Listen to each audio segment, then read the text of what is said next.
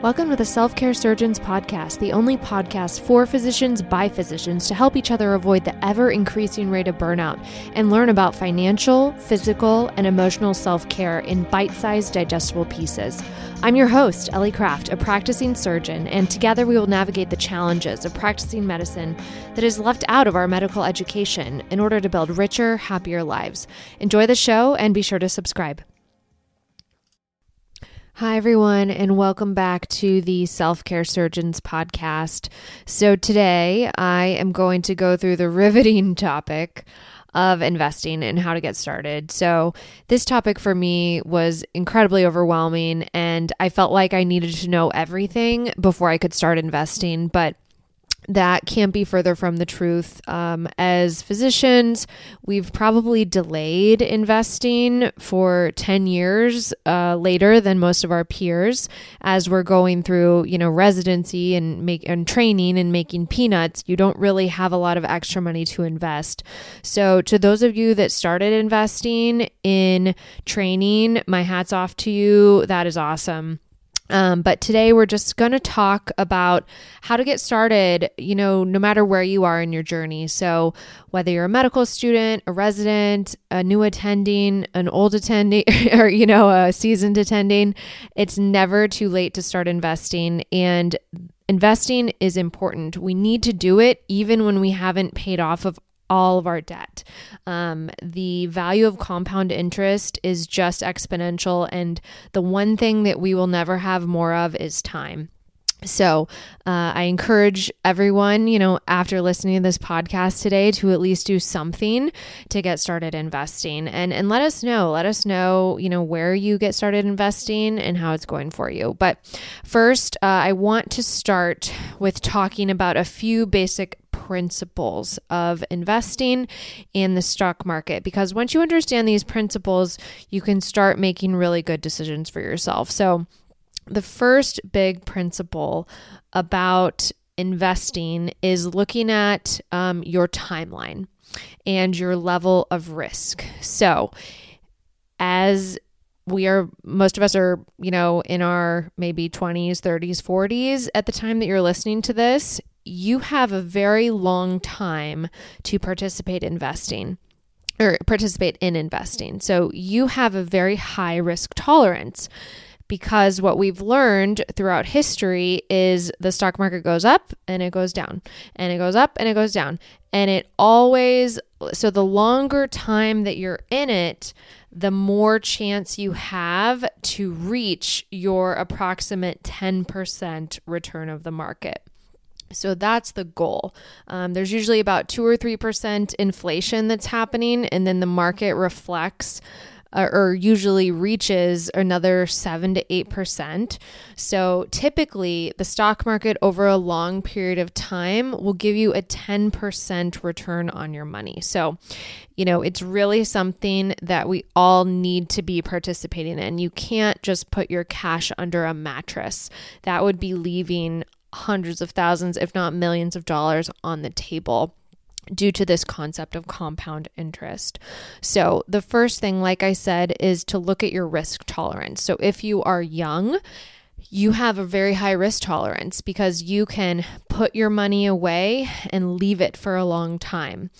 When you start investing, this money is not meant to be touched for a long period of time. A, there's a thing called capital gains tax. So, first of all, you can't take the money out in less than a year without paying a substantial amount of taxes. So, investing uh, into a brokerage account or into stocks and bonds or something like that is a long term situation. So, that is the first thing to think about is your risk tolerance. And as we're uh, you know most of the people listening to this podcast are in their younger years they have a high risk tolerance. So you should be investing in things like stock market. And um, so if you're say 30 35 years old you should have about a 90% um, diversification in the stock market in anything you're investing in, and maybe 10% in bonds. And a lot, I'll go into this deeper, but a lot of the robo advisors do this for you. So you don't even have to think about this, that you just literally put in your age and when you plan to retire, and they kind of spit out a portfolio for you. And the portfolio just means like a mix of different stocks and bonds. Um, based on your age and how soon you're going to likely need to take this money out. So that's the first thing to think about is um, your risk tolerance. The other concept that's really important in investing is the thing called diversification. So, diversification means that you don't have everything in, let's say, Apple stock or Google stock or something like that. I mean, if you're so lucky to have that kind of portfolio, good for you. but realistically, we're not all going out and buying one stock, and nor should you, because if something happens to that company, your savings, you know, will be obliterated essentially. And so the concept of diversification is really important. And so diversification just means that the portfolio that's being put together for you has little pieces of companies from all kinds of different markets. So there's international markets, there's domestic markets, there's um, you, you know, just all different kinds of markets that don't, de- there's tech, there's, uh, you know, all these things that don't depend on each other. Um, so basically, you want your portfolio to have a lot of different things in it. You don't want to have a lot of the same thing because that means if you have a lot of the same thing, you are susceptible to really get hurt if something happens to those few things. So that's the other big uh, first concept to think about is you want to have a good mix of everything when you're looking at a portfolio that either a financial professional is putting together for you or like a robo advisor or something is creating for you. So, diversification is really important. It's not great to have a lot of one or two stocks. You want to have a lot of different stocks. And when you have you know, just one or two stocks, you have to really pay attention to what's going on with those one or two stocks so you can think about if you need to buy or sell or something, you know, and that's a lot of work. And I don't know about you guys, but you know, I don't have a lot of time to watch stocks and buy and sell. You want to like set it and forget it. That's that's kind of the best way this stuff works is if you just set it up, you don't look at it and you check in like honestly once a year. That's the most important thing for investing. So that's another um, important point to think about. The other thing, uh, like I mentioned, is the ri- or the the you know idea of compound interest. So you know, if someone starts investing 10 years later than the rest people, um, we we can catch up to them, but we have to invest more than say if you were 25 and you start investing, you can invest like $50 a month.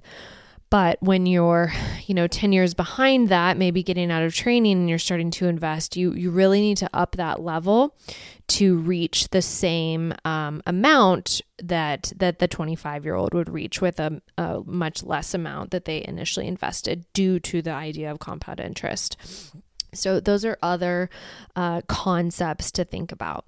And the the last thing I want to talk about is there needs to be some element of like rebalancing.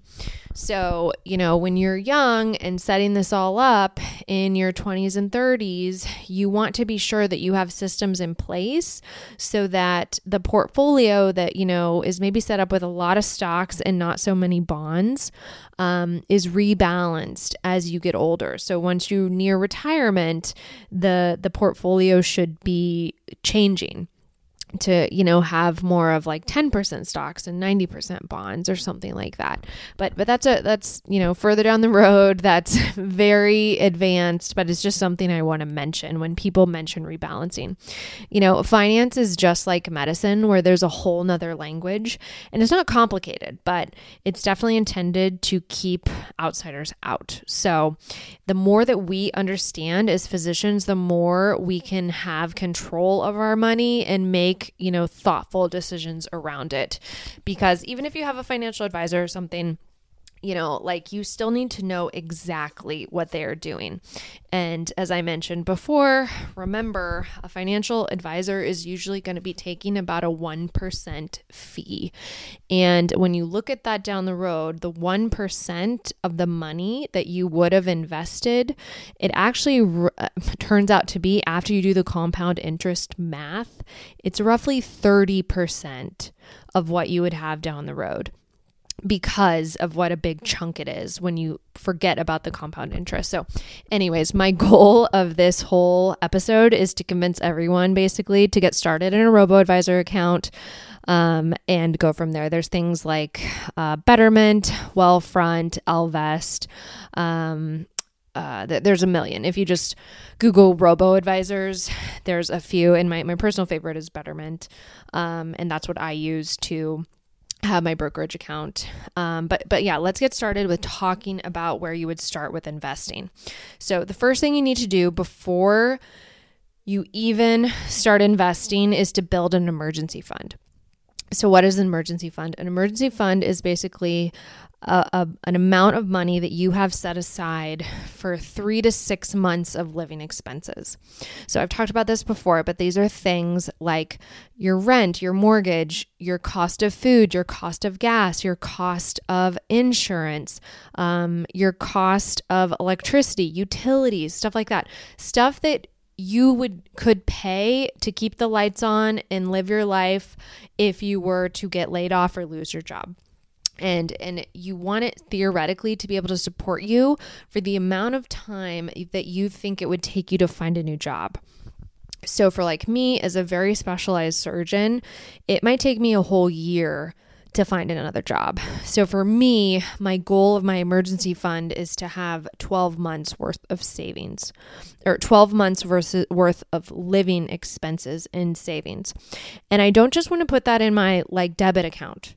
I want that money in a high yield savings account. Right now, the beauty of these high high home mortgage um, interest rates also means there's really high interest rates on high yield savings accounts.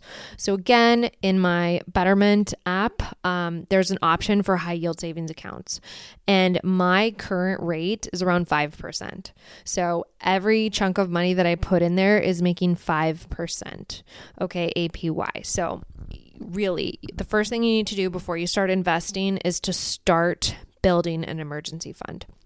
Um, you don't have to, you know, fill it up first, but you definitely need to start doing that because remember that the investing money, you can't access it for a year without tax penalties. So it's not good for a big, you know, cash flow or um, if something emergent happens, the your brokerage account is not that. It's not your emergency fund. So you want to be sure you have some kind of emergency fund before you go all ham on the investing.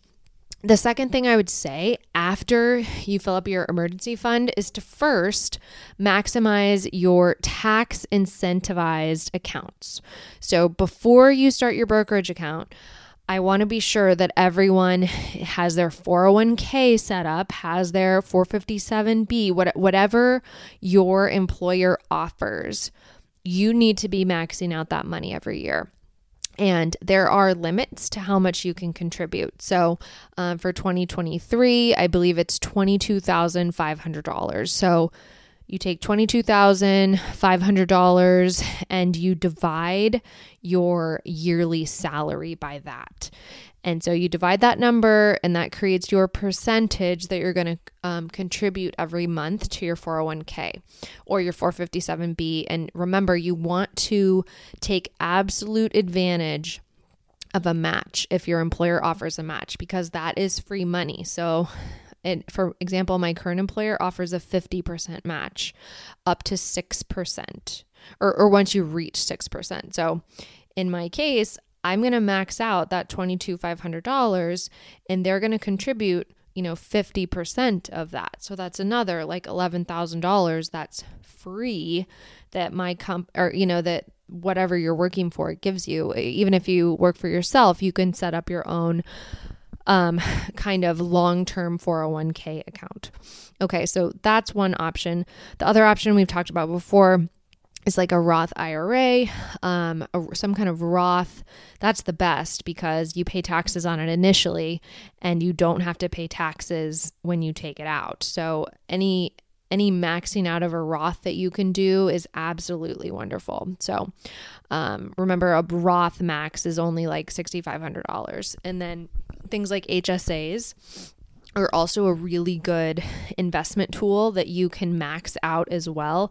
And that has the um, triple tax advantage, the HSA. So if your employer offers the HSA, definitely, definitely, definitely sign up. And yeah, I believe it's $7,500 for families and a little less if it's an individual. So once all of those things are checked and those um, you know, you have all that set up. You really, really, really, like I said, you want to take the most advantage of those because those are tax advantaged, but there's a limit to them.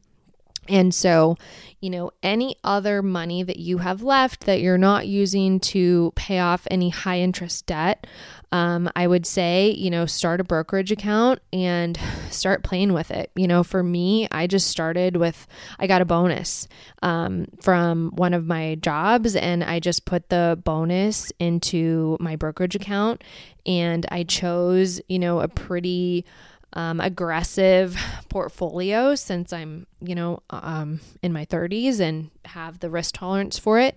And I got started that way. And it was really fun to see kind of the money go up, but then you see it go down. And, and then I learned very quickly just not to look at it for a while. So, but overall, it, it will grow because the nice thing about these robo advisors is they're having you invest in essentially um, they're called EFTs. So they are little pieces of individual stocks. They're not actually stocks, um, but they're they're diversified for you basically. So I really love them because you're gonna hit that like eight seven percent return over time um, in these in these index funds or ETFs. So those are, uh, you know, index funds and chill is what a lot of the financial gurus spout. But basically, those are, you know, the safest quote unquote stocks that you can kind of invest in just to get going. So um, I know this is a lot of information and no one likes to think about this stuff, but it really is crucial that we max out these retirement accounts and have a cash reserve and have and start investing because we are 10 years behind everybody else. And it's not rocket science, you know. Um, financial advisors eh, like to make us think it is, but it's really not. You know, let's remember we do surgery, we put in chest tubes, we do spinal taps. Like we can do hard things, absolutely. And investing is just another feather that we can put in our hat and something that we can get taken advantage of if we don't know what's going on. So, um, this lesson I know is a little nitty gritty, but it's important. And I wish more people talked to me about it during my training. And I kind of had to learn about it all on my own, eh, which is fine.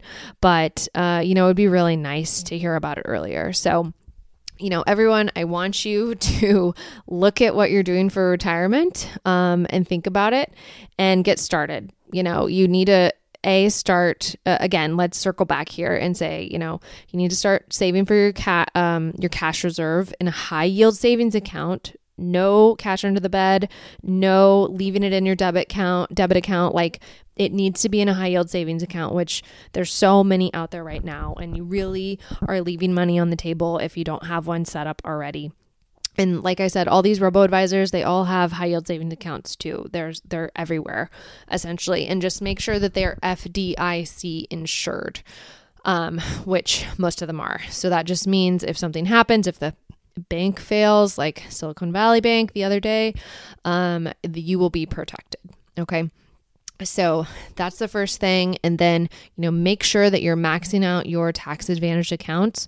And then the third thing is to, you know, start investing, set up a brokerage account, start playing. If you have any extra money, you know, that you're not spending, invest, invest, invest, invest. Okay. All right. Well, thank you all for sticking with me. And um, please let me know what you think. If you have any questions, I'm always happy to help, help, help you get started. And we'll see you back next week. All right.